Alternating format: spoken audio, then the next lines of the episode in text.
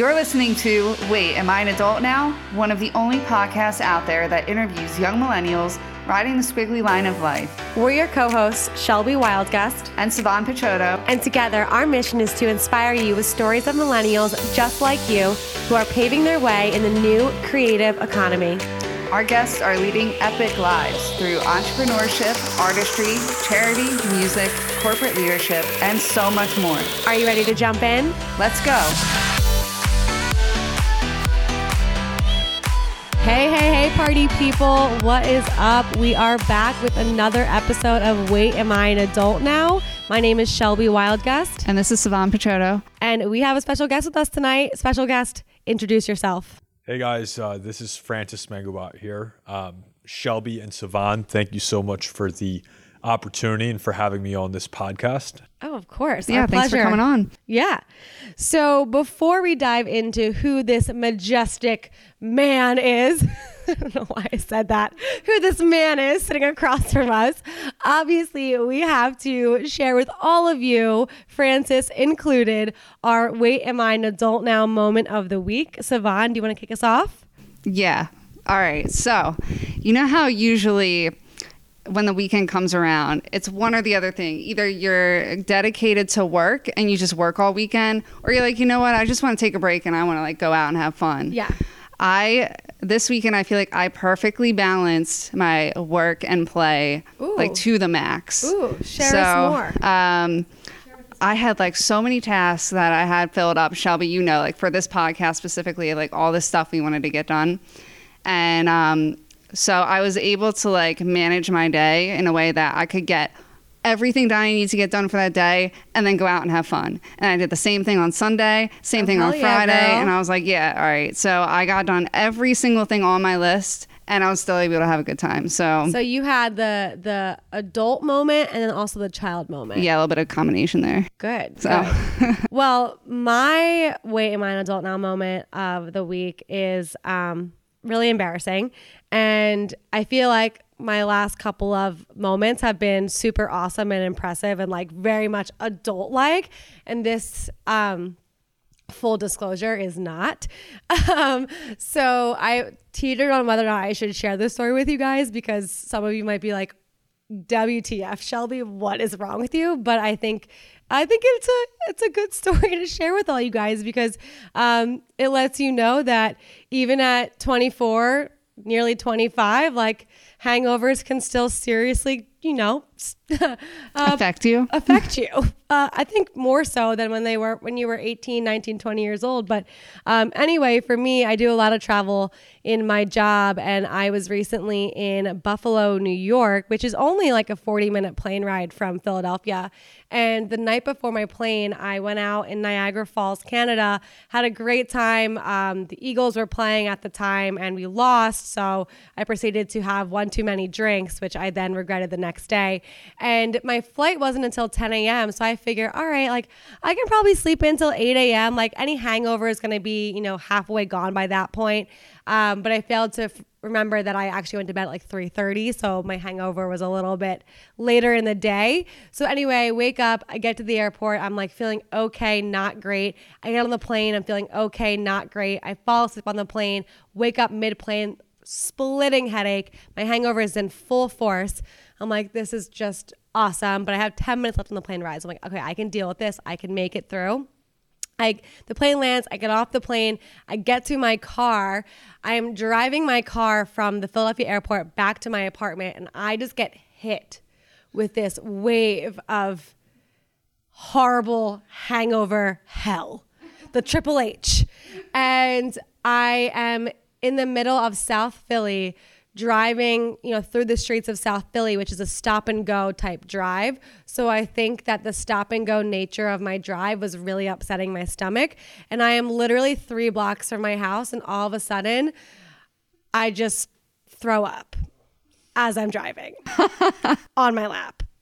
And I had to pull over in the middle of the street to then open up my car door and continue to throw up.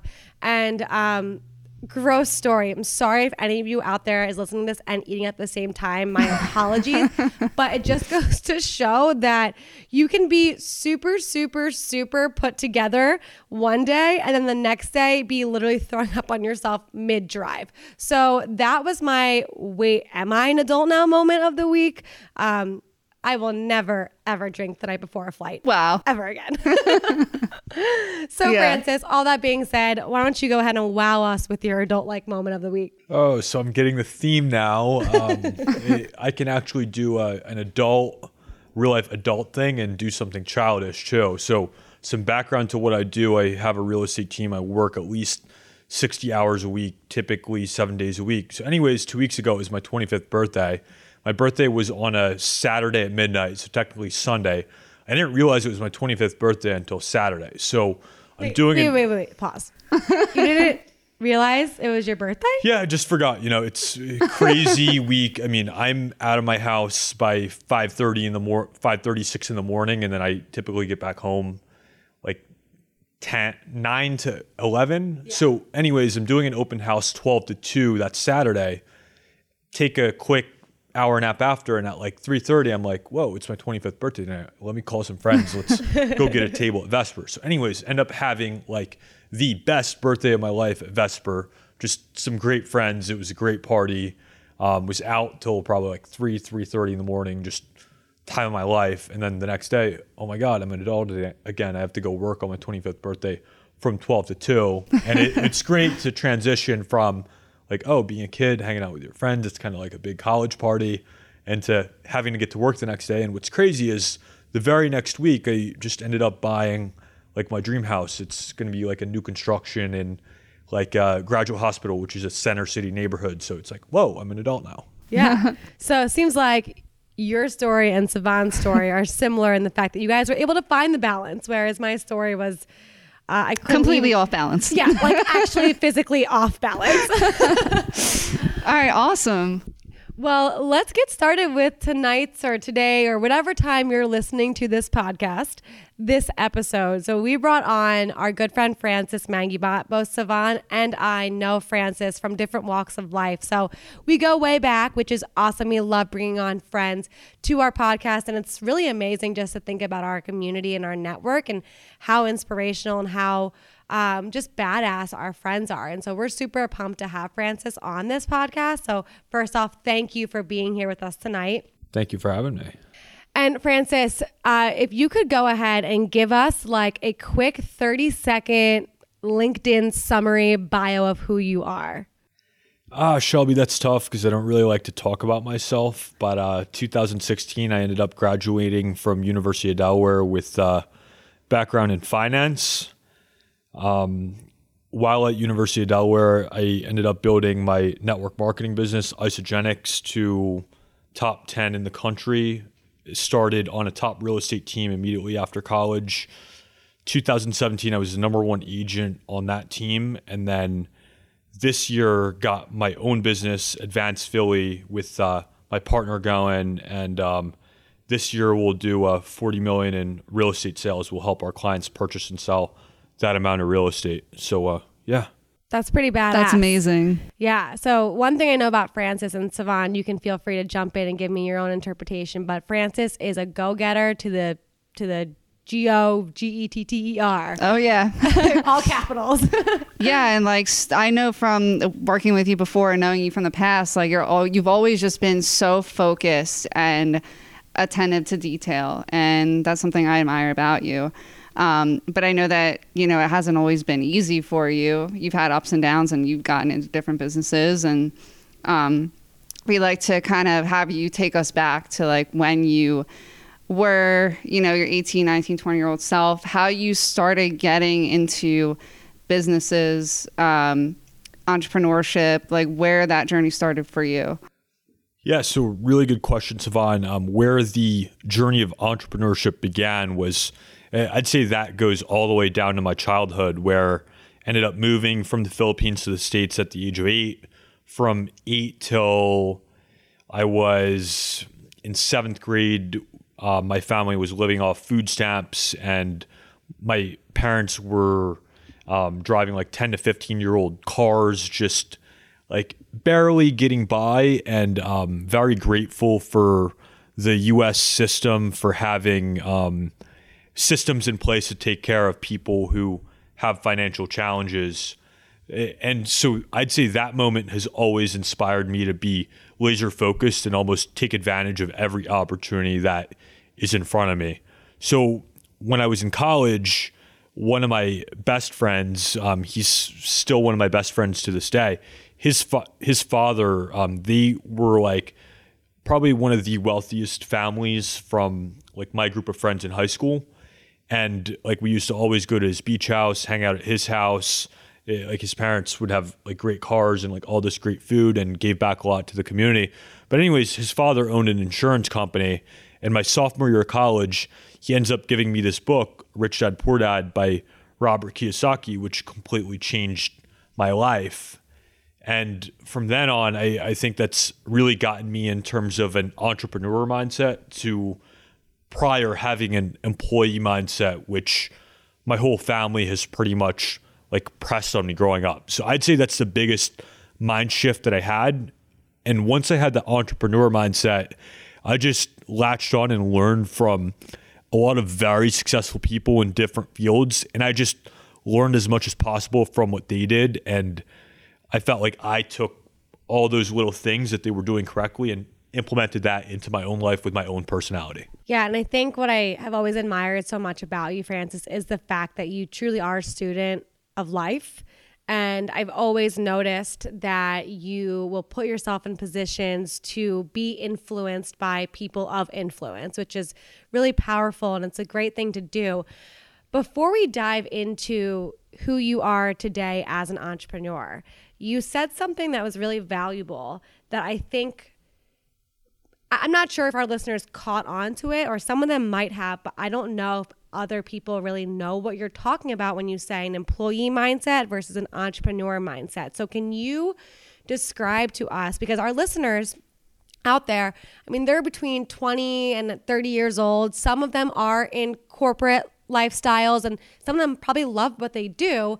Others are entrepreneurs, others have side hustles. So just talk to us about what an employee mindset is versus what an entrepreneur mindset is. So I I think that mindset is different for everyone. So I'm going to tell you how I've come to understand it. Growing up, my parents and my family always told me to get the absolute best grades, which I did. Um, I got a 3.96 GPA my first full year at the University of Delaware, and and the employee mindset is kind of working your way up the corporate ladder, and the idea is you you get to as high of a job title as you possibly get to what I've seen from it is when I was in college, I would take a look at the people who were quote unquote role models who were climbing up the employee ladder. And I felt like it was very difficult to do that path for me because I was seeing that people were five years out of school and they weren't like absolutely thrilled and loving what they were doing. So the entrepreneur mindset is kind of like instead of oh, instead of being a sports player, like why not own the sports team? Or instead of you know living in a rental, why not develop a high-rise condominium building? And so it's just providing more value to the marketplace, and then in turn by providing more out. That that's what's great about being in a country where it's a free market. You're compensated for whatever value you bring to the market. So it's more about like being a creator rather than a recipient right. of something. Absolutely.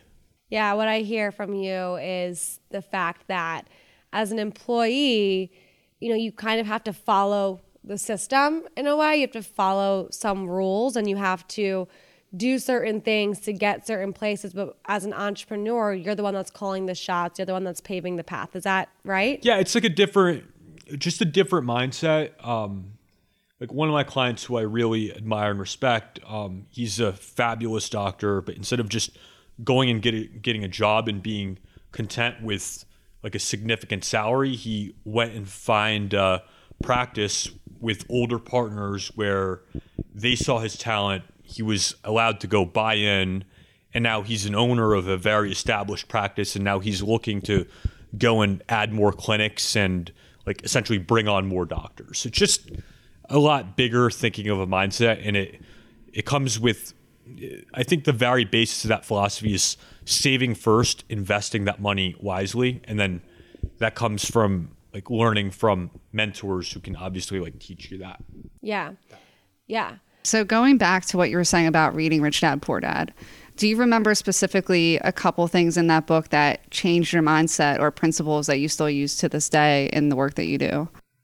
Yeah, it, I mean the quadrants definitely make sense. I mean, I read that book when I was a sophomore, so probably about five years ago. So it's not, it's not. I, I don't remember like exact principles from the book, but that book overall just changed my whole mindset because my my ideal thing that I was looking to do before was just go to school and I wanted just to get that 4.0 GPA and was kind of going to figure it out from there.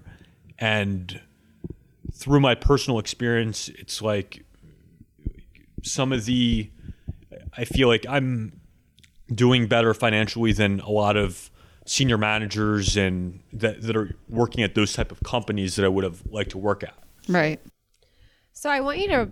I, so it's what's interesting, Francis, is I see you now as who you are, and I know you from freshman year of college. So you're smiling. You guys can't see him smiling, but he's smiling because he knows what I'm about to say. The Francis freshman year of college is very different than the Francis today. I mean, I think that's true for everybody, right?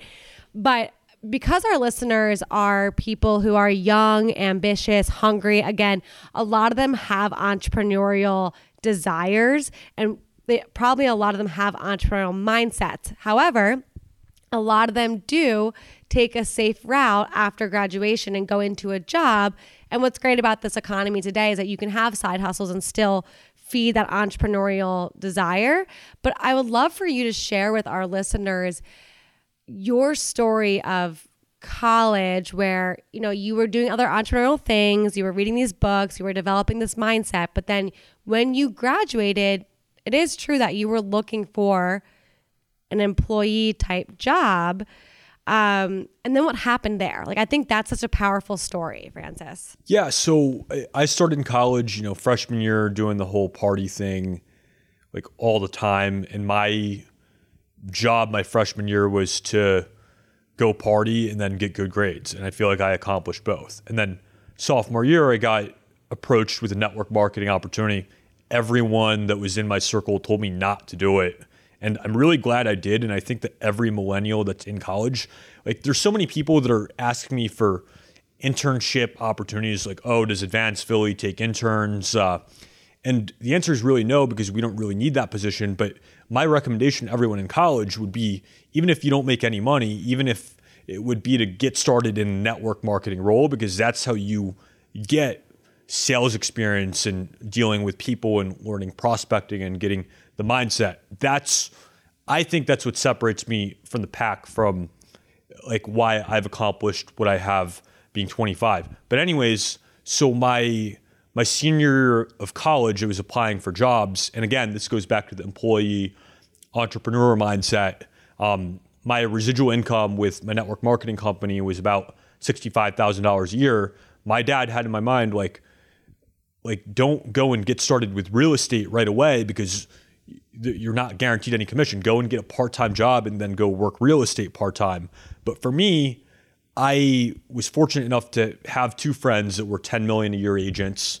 10 million in real estate sales is about 270,000 in gross income, gross commission income. So I sort of looked at that and I looked at my mother who was a doctor and went through so many years of school, like hundreds of thousands of dollars invested into med school. And I'm like, okay, well, two of my friends are earning just as much as my mother is. So even if I can get into the real estate business and not earn any money, at least I'm getting that experience and I'm honing my craft kind of like how a doctor hones their craft in the four years of medical school. So I saw that opportunity and I'm like, okay, well, why don't I just learn from people who are doing it? My friends who are doing it are telling me to go full time right away. I'm going to do what they're do as opposed to go go listen to all the other bozos that are in my circle of influence that aren't in that business and therefore can't give me advice on how that business works. So it was just taking advice from people who had the results that I wanted and trusting my gut feeling. And even though odds are, you know, you're not going to be successful in real estate your first year. I just followed my gut instinct and followed my belief that I could do it. And yeah. Well, I think what you just said is so cool. And it's a great way to look at getting started in something that is entrepreneurial and that is risky from the point of view that you're not making money right away. Like people, when they get jobs, they want jobs because it gives them security, right? But when you get into an entrepreneurial role, the payoff can be much, much, much higher, but the startup is much longer and sometimes more difficult than let's go, let's say getting a job and automatically off the bat you're making fifty thousand dollars a year or $100,000 a year. I love how you equated that first year, two years of real estate as the same way a doctor might put in their time and their money towards getting their uh, degree in med school. Because it's true that with entrepreneurship, you can make as much money, if not more, probably more if you stick with it long enough than doctors. And yes, your first couple years will be difficult and you're probably going to be in the red. But if you think about it less of a loss and more of an investment and like honing your craft, like you just said, it changes your whole mindset. And it's more of a long term picture too with that. And I also love that you said like you only take advice from people who are doing the thing that you want to do. And I think that's such an important lesson for a lot of people because a lot of times I mean, we all do it when we're younger. We listen to our parents and other people around us about what they think we should do with our lives and the path that we should go down. And for you to have the strength to uh, recognize that, first of all, and then know inside yourself and follow your gut into what you wanted to do and listen to the mentors that are actually doing it, I think that that's, that's awesome. And a lot of people doubt themselves with that. There's actually an analogy out there that um, think of like a steel pot that's boiling and then there's a bunch of crabs in there. I've heard this. And at first, you know, it's warm, like everyone there feels good. And like as the water's boiling up, there may be a crab that's like trying to get out, but most of the crab just like they feel warm and it feels good, so they just stay there. And like even if for the cla- crab climbing out, a lot of the crabs are going to want to stick in there because it's nice, it's comfortable, and they don't even know that like they're about to be dead, but they're just staying there. And like from what I've seen, like a lot a lot of friends who go out and like do ridiculous things that's so far from the pack that like your the rest of your friends are doing. I think you don't get a lot of support from like your closest friends, especially when when you're first starting, because that idea is so far fetched to them that like, and even if you were to succeed, it's like you both started where they were, so they can't even picture that. But th- there's always going to be people who don't support you. But as long as you believe in yourself, I believe that you're going to be good because. And also, it comes down to who you surround yourself with, right? You are the average of the five people that you surround yourself the most with. And going back to what I said before, what, what I admire you is that you've always been the kind of person that wants to insert yourself in those circles that are just going to challenge you to become better. So I'd love for you to share with us and our listeners about your philosophy on networking and how to find those people because you started from a space where you weren't even born in this country and you came from Boston to, to outside of Philadelphia and Delaware and you know you weren't anybody like you weren't anybody of like real big significance until you started to surround yourself with people who are going to bring you up. So, can you share with us how you did that and what your tips would be for other people? Yeah. So, um, I mean, so when I moved from University of Delaware and started professionally here in Philly, I didn't know anyone here in Philadelphia at all. So, I mean, my whole networking philosophy is number one, I want to be hanging out with people who are levels above me, who are doing a lot bigger and better things.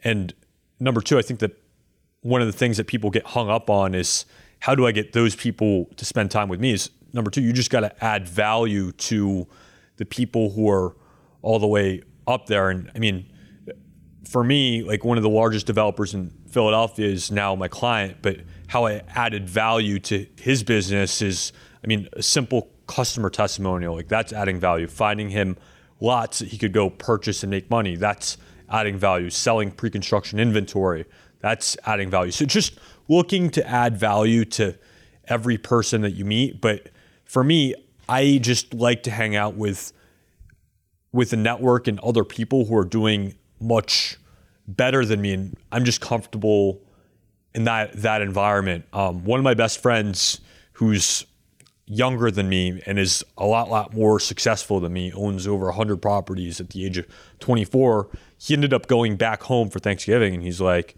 "Dude, I feel weird like going to the Wednesday night out with all my friends who I went to high school with, and we both."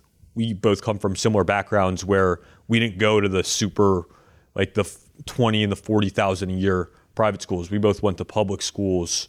Um, so yeah, I mean, from my, my high school, there's a lot of people who are like bartending and all that. Like after, not that there's anything wrong with that, but it's just a different mindset than the entrepreneur who wants to conquer it all. Yeah. And like you said, there's nothing wrong with that. It's just that some people are born with that risk averse type mindset of like, I just want to get out there and do, do, do. And being complacent is the worst thing in the world for them. Where for other people, it's not necessarily complacency. It's more like you feel content. Right. But if Right. people are complacent and they're happy doing it, there's absolutely nothing wrong with that. You know, it's Yeah. just not my thing. But, but also, you know, for other people like working 60 hours a week, they could never fathom that. So I never judge people for what they like or what they don't like to do. It just, I make my own mind up for what I like to do Yeah. and do it. So for those people out there who are like, yeah, like I want to start getting in touch with those types of people and hanging out with them and like getting to know people like that in my field, um, how, how did you begin to do that? Was it mostly online, like connecting through LinkedIn, or did you go to places that you knew these people would hang out and just try to make friends with random people? Like, how, what was the the process for you? I think that's like asking the question, like, how did your best friend become your best friend? Yeah. I, I feel like it. I, I don't know. I feel like I do it so subconsciously that I don't really know the skills, but I think it's kind of just like making a friend. Just all of a sudden, like say, hang with saying, "Hey, what's up?" Like, Yeah, and just then talking to people that you meet out or- Um, it's kind of like how did your boyfriend become your boyfriend, or how did your girlfriend become your girlfriend, and how did your friend become your friend? But for me, it's just making friends. It's just Yeah, I think I can actually answer that question in a way that might give some insight to our listeners as to how they can do it because I've watched you do this. It's what you did with me. Um, you, what the way that you and I met was that I was part of the University of Delaware class of 2016 Facebook group, and at the time I was running a vector marketing branch office. And vector marketing is not network marketing but it's direct sales. So it's in the same exact sphere of um, businesses and opportunities that are completely entrepreneurial and it's you can do what you want with it and you can make as much money as you want with it and i was running an office in delaware at the time and i made a post in our facebook group looking for entrepreneurial minded, driven, ambitious people. And Francis reached out to me. And I think it's because those keywords like a little spark in his brain like, oh, this person sounds like someone that I should be in touch with. And little did I know he was trying to cross recruit me for his network marketing business. But regardless, like he had no fear in reaching out to me and saying, hey, my name is Francis. I'd like to uh, talk to you more about what you're talking about, or I like to get dinner or lunch or whatever it might be. And even when Francis and I and Savan, we were all in the same network marketing company, Isagenix, and that's where Francis and I met Savan. But Francis and, and Isagenix, again, even though um, you weren't with these people all the time, when you went to events or when you were connected with them on Facebook, you always made an effort to bring it offline. So what's beautiful about nowadays is that you can get connected to anybody online.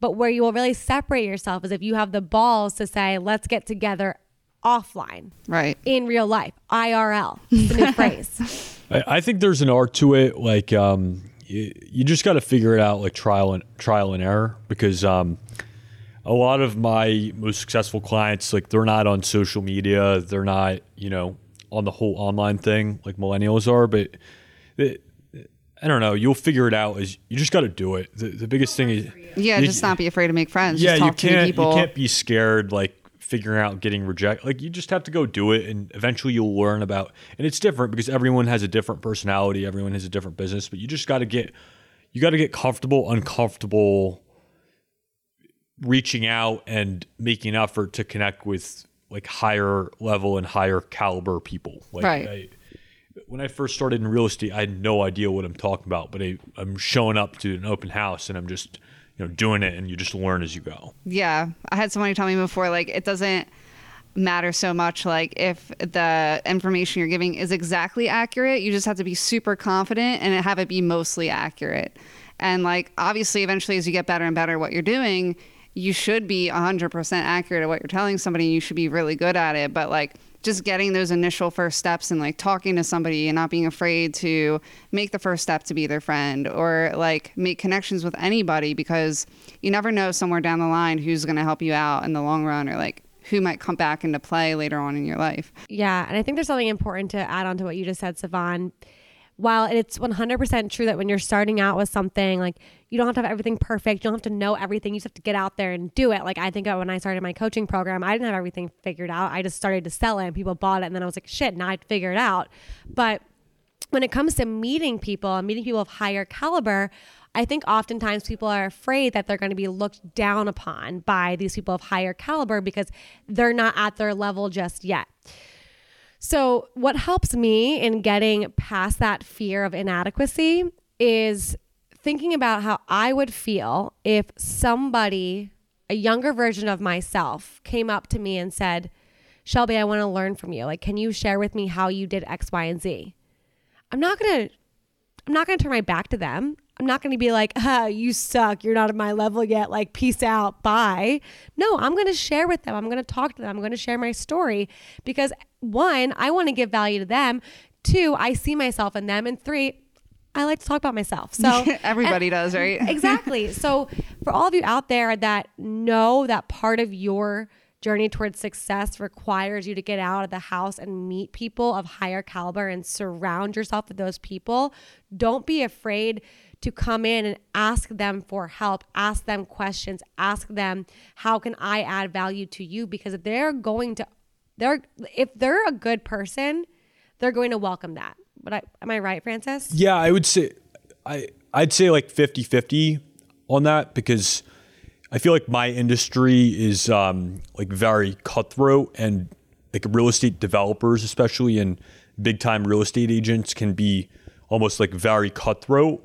So like a lot of people it, eh, like in, in this industry, they're not like, they don't really care of, oh, how can I help this person or whatever. Like what matters to them is their bottom dollar and like, are you, am I making money on whatever? But my big thing is if you can confidently describe your value and you can confidently get up to someone and talk about how you would like to add value to their business or what they're doing or introduce them to other people, then that's what you lead with because from what I've seen, not everyone has that kind heart, you know, I want I want this person to succeed, or I see this person as like a smaller level in me.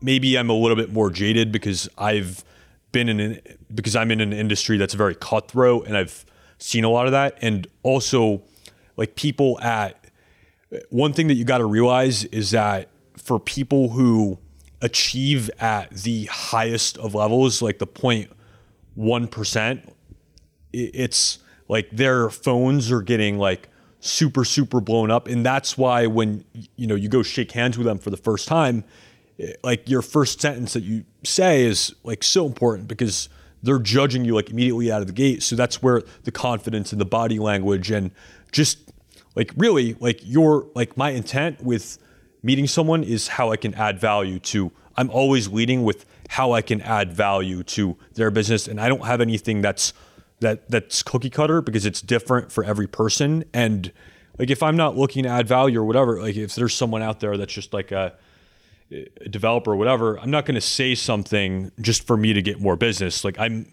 if I'm saying something, it's true and I'm going to deliver on having added that value. And as you as you add more and more value to other people and as you have more friends and more uh, like acquaint- acquaintances yeah. and like more people around you that you've dealt with that are more and more successful i think that that just raises your confidence level and like yeah the other day or not the other day a couple months ago i was riding around this um, up and coming neighborhood in in philadelphia with a billionaire from manhattan but I was comfortable because of all the other times that I've surrounded myself with other people who have achieved at a high level and and my pitch was I know the neighborhoods and in my internal like I know this neighborhood very very well and I'm going to add value to this mm-hmm. developer because I know all the comps and I know what the buyers are looking for.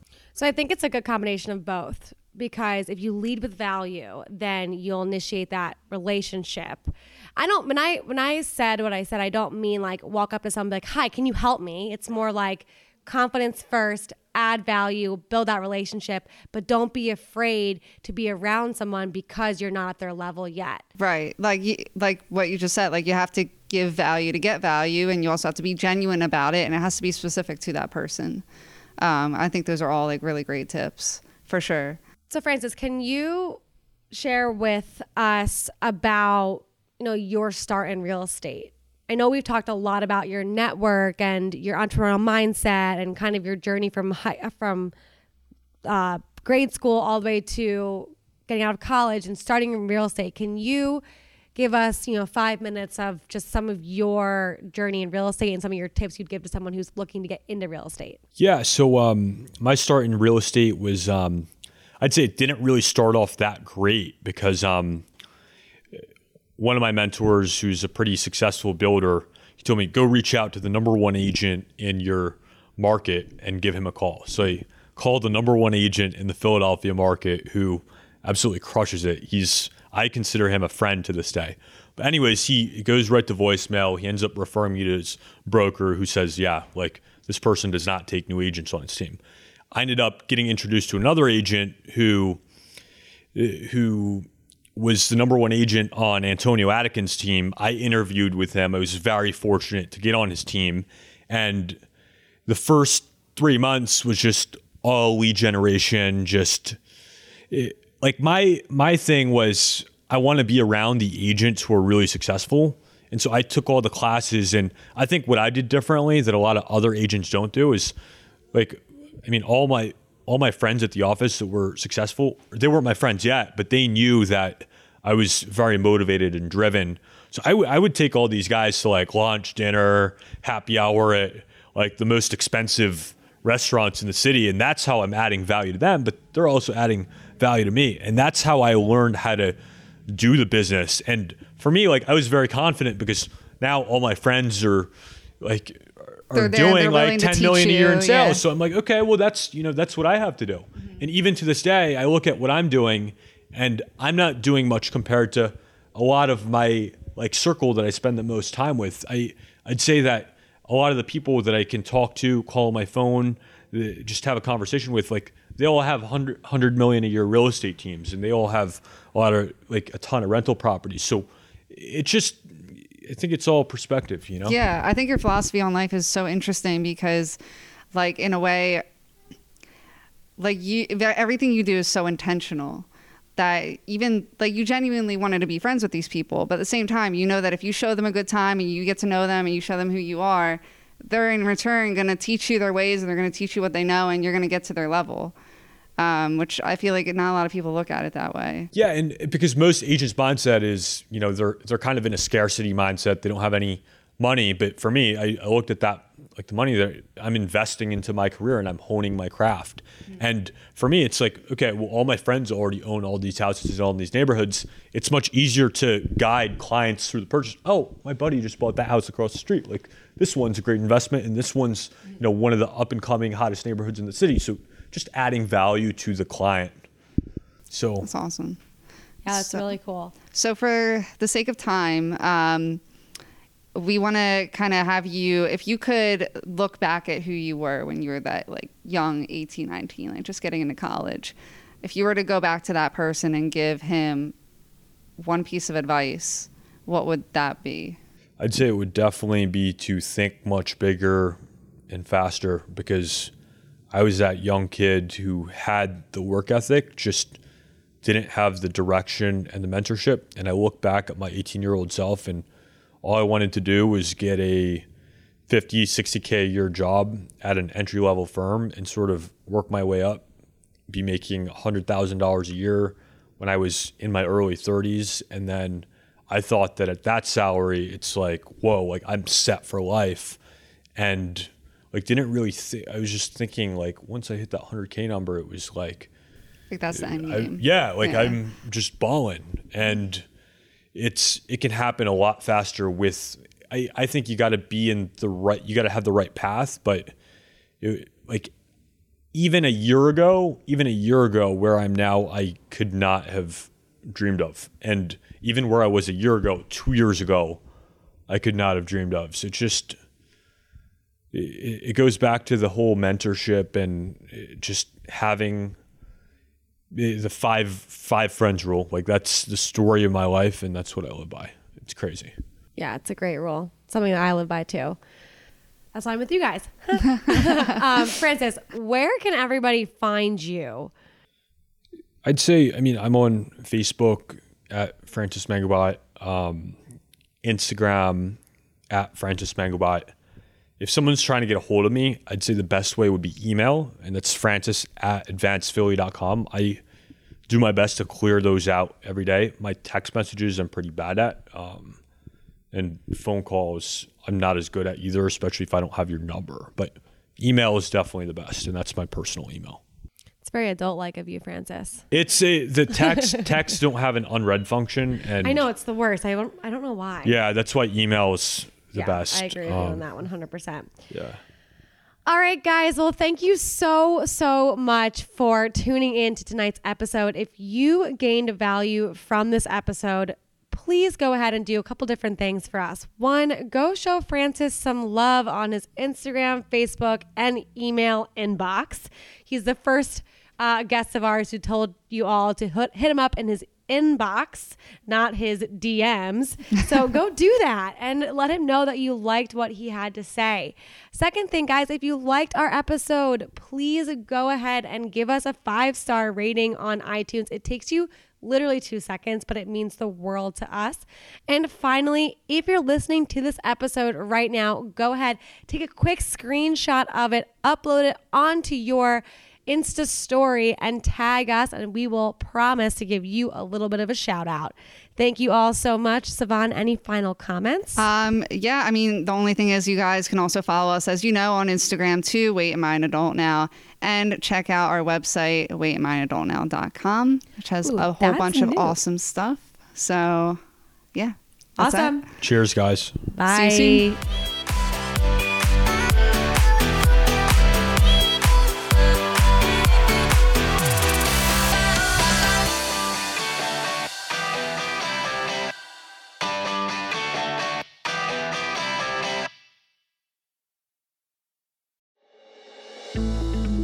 You're a small business. You work hard, but you don't have a huge marketing budget, and you're always looking for new ways to find customers. Have you ever thought about audio? You're listening to an ad right now, aren't you? Introducing AudioGo, a new online platform that lets you run ads on the top podcast and digital radio stations. Don't have a radio ad? We'll make one for you. Sign up for free today at audiogo.com. AudioGo, audio advertising made simple.